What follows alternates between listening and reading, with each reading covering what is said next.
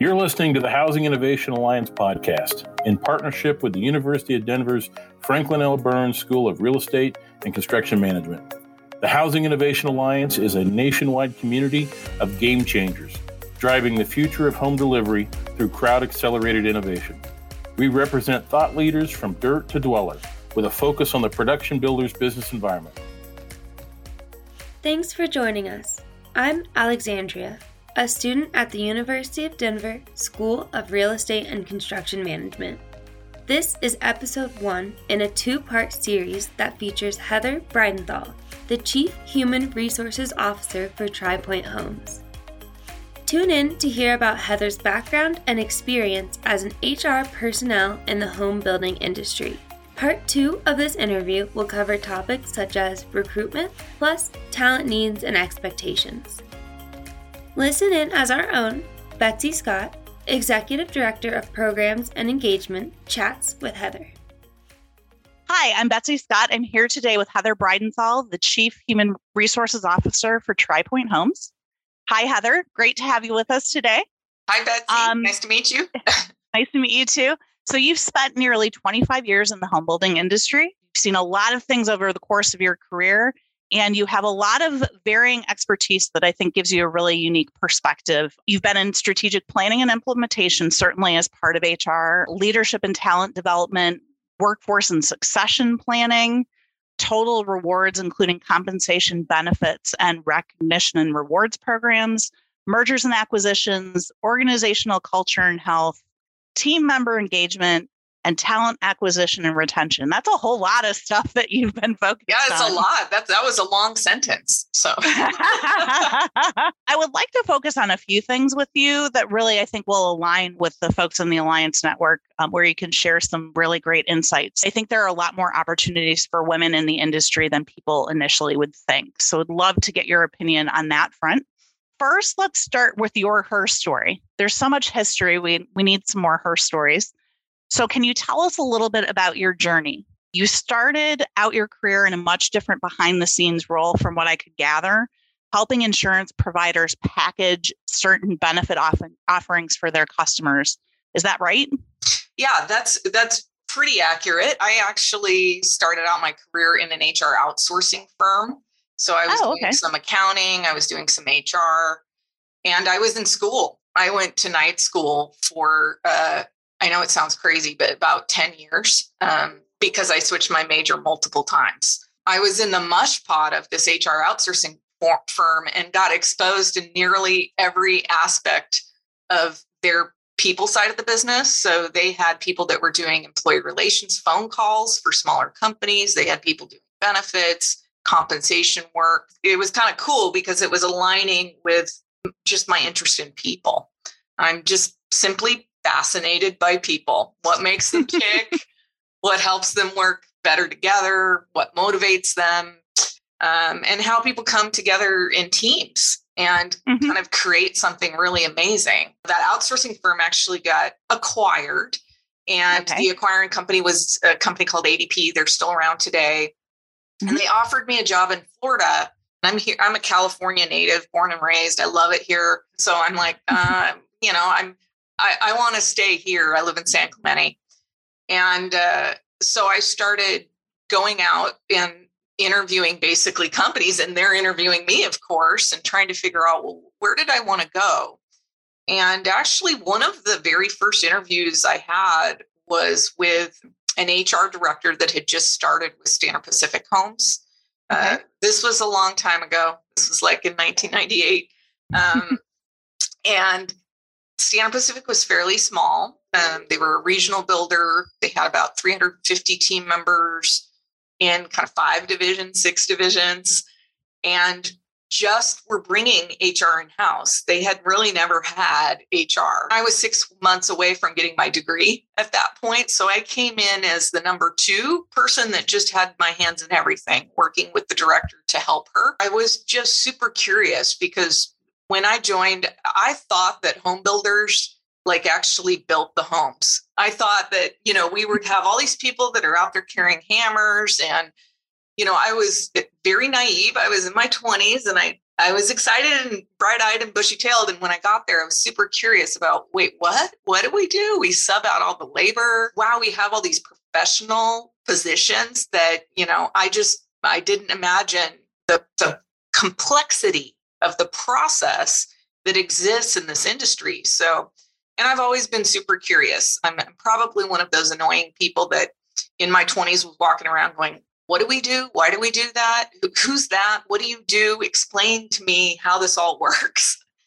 um, and so, you know, I that was I was really lucky, uh, is the way I view it, of of sort of finding a, a great company with a great culture, wonderful set of leaders, and a good mentor um, that brought me in and really wrapped my their arms around me to to develop me. Um, and I got to sit again in the mush pot of something that was being created uh, from scratch. A year or so later, we did our first acquisition, and I think we did almost one acquisition a year if you averaged it out over my career there for 20 years. So, oh wow, I've seen the impact of those with with some of our members in our network. They're they're complicated enough when they're at the smaller level and you're acquiring another regional builder and then you've also experienced, and we'll talk about it a bit later, you've experienced being standard Pacific combining with Ryland Homes. So, like two behemoth people. And at that point, you had all of your systems and everything in place. And there were so such greater complexities of combining those two entities together and looking at you know what that does from an operational perspective and what it does from a staffing perspective and what it does you know um, who leads what. And, and there's just so many complexities that you had to deal with there um, a good kind of trial by fire situation but at least you had the little ones to lead up to it that one was the behemoth one of you as you described it it was two companies coming together with two completely different leadership teams um, different cultures different philosophies like you said two of everything and in some cases more than two because maybe mm-hmm. we hadn't standardized certain things. So it really forced us because we wanted to to genuinely be a merger of equals to look at everything we were doing and pick the best of.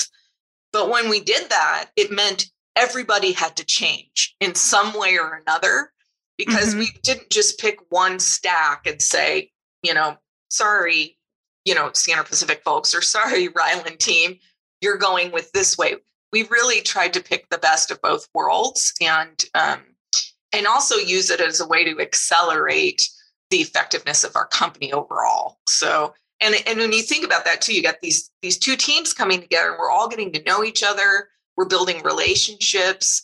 Um, we're trying to redefine well, what is the culture we want going forward. So it certainly required an open mind and a lot of rolling up your sleeves and um, listening and mm-hmm. doing work, lots and lots of work. So you weren't really attracted to the housing industry in general. You kind of came to it by accident.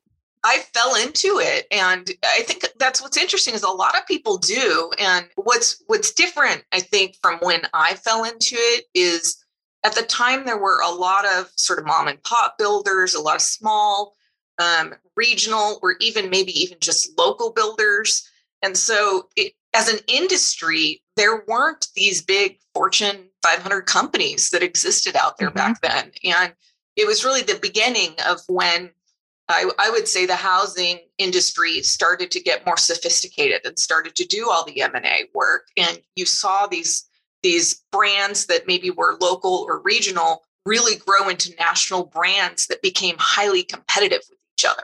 And at the same time, it still feels today kind of like it did back then of just you know most of the cultures are very family focused um, you feel like you're at a small company even when you're in a really large one like here at Tri Pointe where where where i work now i think there's these big brands that people recognize across the nation mm-hmm. um, and i think what we have to do is make sure we're leveraging those brands and that people really understand the jobs in the industry and the fact that we're a professional management company, you know, and mm-hmm. We're not eh, you know, we're not out there just employing the folks that are swinging the hammers and building the homes. We actually, you know, contract out with our trade partners. So we, we really need to do a better job, I think, as an industry. And me personally, it's something that's on my kind of to do list of how do we engage with the universities that are out there and even at the high school level to really start getting the word out about what jobs are in the industry because it was full luck with me. Yeah, and that's something that we're working on. We are connected heavily with the University of Denver. They're integral to some of the programming that we're doing.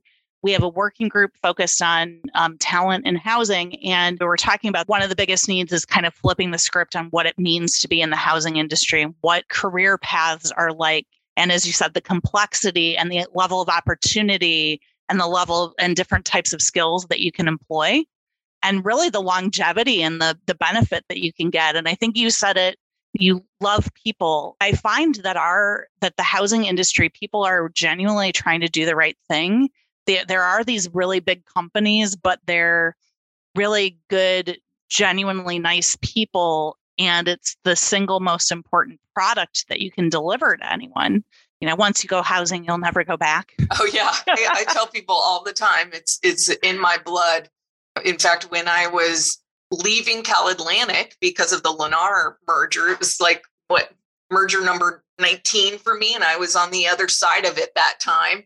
Uh, I was interviewing here with uh, Doug Bauer and Tom Mitchell at Tri Pointe, and Tom asked me, "Okay, so what what are you? Are you are you an HR person or are you a home builder?" And I'm like, "Is this a trick question?" He's like, I'll give you the answer. You're a home builder. I can tell by the way you talk. it gets in your blood, it gets in your DNA.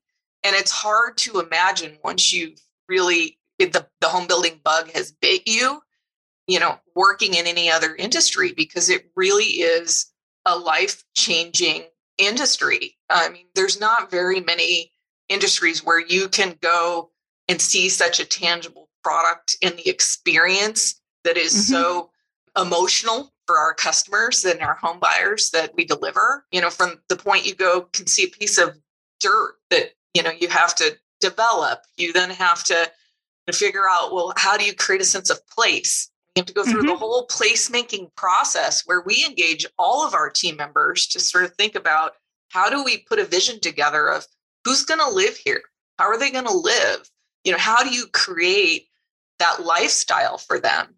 And like you said, it's the most important purchase you're ever going to make. So, how do we really envision how to make it the best experience that we possibly can for them? So, you know, the design that goes into building the homes, the folks who have to put their blood, sweat, and tears into constructing it so mm-hmm. there's quality built behind the walls that you know some people like me i, I wouldn't even know unless you pointed it out uh, i do now because i'm in home building so i know what to look for prior to that, I would have been like, looks good, has walls, all good to go.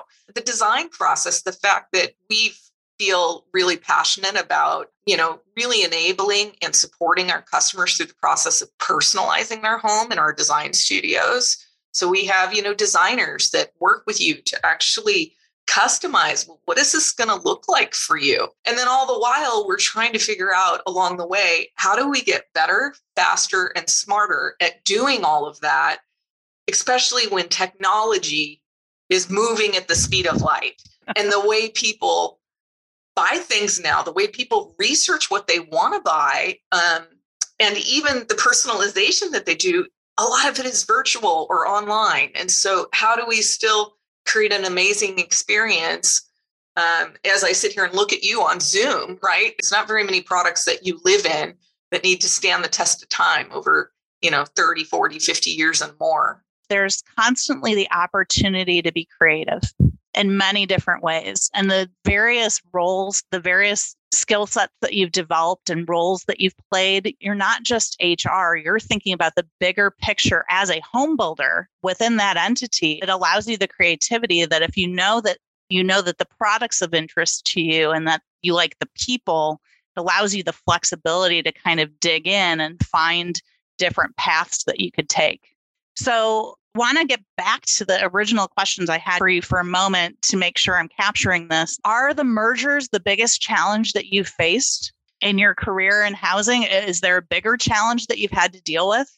You know, I, I don't think there's any one challenge. I know this is going to sound kind of geeky, but I think the biggest challenge that I've faced was actually myself, no matter what we were going through. I think my mindset early on when I first started working was just okay, we work, this is how it gets done, and it not much changes. And I learned very quickly that change is the only constant. And whether it's the M&A deals that I've been involved in or whether it's the cycles in the industry I've been through or whether it's a pandemic or, you know, a potential war or whatever, it's it's like you just have to roll with the punches and you have to find the silver lining in everything. Mm-hmm. And so I think when I say my mindset, you just you can't ever get too comfortable. When you get comfortable, you get lazy, I think. So, and I know that sounds awful, but it's like you always have to be challenging yourself of am I making the most of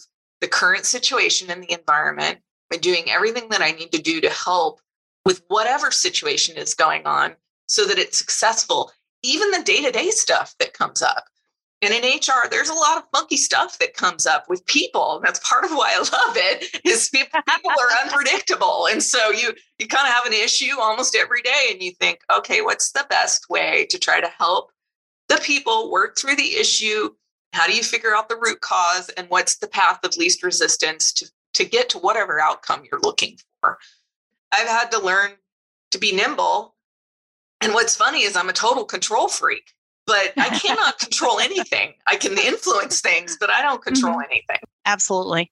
So it's been great getting insights from you on on multiple levels. What's the best thing about working at Tri Pointe um, from your perspective? And then if there's one last thought you would want to leave people of how to think differently about HR? The absolute best thing about Tri Pointe and working here is our people. And I, I know that sounds cheesy because I'm the HR person, but it is. And it's and I'm not the only one that thinks that. Our team members, uh, that was the number one thing of what when they were asked what makes this a great place to work, they said our people, our team members. It really feels like family here. Family is one of the most common words that they use to describe our culture. And I think we also have some very unique values. We are all bundled up in an acronym called HEART. So, you know, HEART for us is all about humility and empowerment, being authentic, uh, being results oriented, and and all about the team. At the end of the day, we're nothing without the team. So, when we rebranded a few years ago, we had six brands originally, and we all came together under the Tri Pointe umbrella a little over a year ago. And we mm-hmm. We recrafted our values based on what our team members shared in our engagement surveys of what made us special. So it really was all of them that that sort of create this really unique culture that you feel when you come here. And we were recently certified as a great place to work last year. So we partnered with the Great Place to Work Institute and what's really interesting is, you know, they kind of not everybody gets certified. You, you you actually do have to have a really great place to work. So 90% of our team members said that Tri Pointe is a great place to work, and that's compared to 57% of employees at a typical US based company. So pretty wow. incredible difference. Mm-hmm. Um, and you know we have a lot of great information on the Great Place to Work Institute's website about what our people had to say about working here. So um, it certainly helps us with recruiting and retention. That's for sure. So, how should people think differently about HR? I would say HR people are your people people. You know, don't think of it as the, you know, 30 years ago, the personnel department where you just go to them when there's an issue, right? Think about how you really leverage your people people to build capability across your business. And, you know, we're doing that today. We've actually, we're reorganizing the HR department a little bit in the field. We're adding more team members because our division presidents see the value of having an HR business partner sitting at the table with them as they talk about business issues. So, you know, if you don't involve your HR people in the business, um, they're going to be disconnected and i think that's the difference is they need to have a seat at the table but at the same time if you're an hr person and you're not curious and you're not learning the business you'll lose your seat. So what i tell hr people is respect your seat and make sure that you're adding value to the business and and not just dealing with issues when they pop up. You you need to be out in front. You need to be thinking proactively of where are we taking the business over the next 3 years and how do i help you get there what needs to change what's changing in the environment so that's what i would say and uh, remain curious you know i still ask questions to this day of what is that acronym when i'm sitting in meetings and i, I might sound stupid because i've been in the industry for 20 plus years but um, if I don't know it, there's probably somebody else sitting in the room that doesn't know what what the heck it is either. So there, there are a lot of don't acronyms. be afraid to ask questions. On behalf of the Housing Innovation Alliance and the University of Denver, this is Dr. Eric Holt. Thank you for being part of our journey. This is where innovation calls home.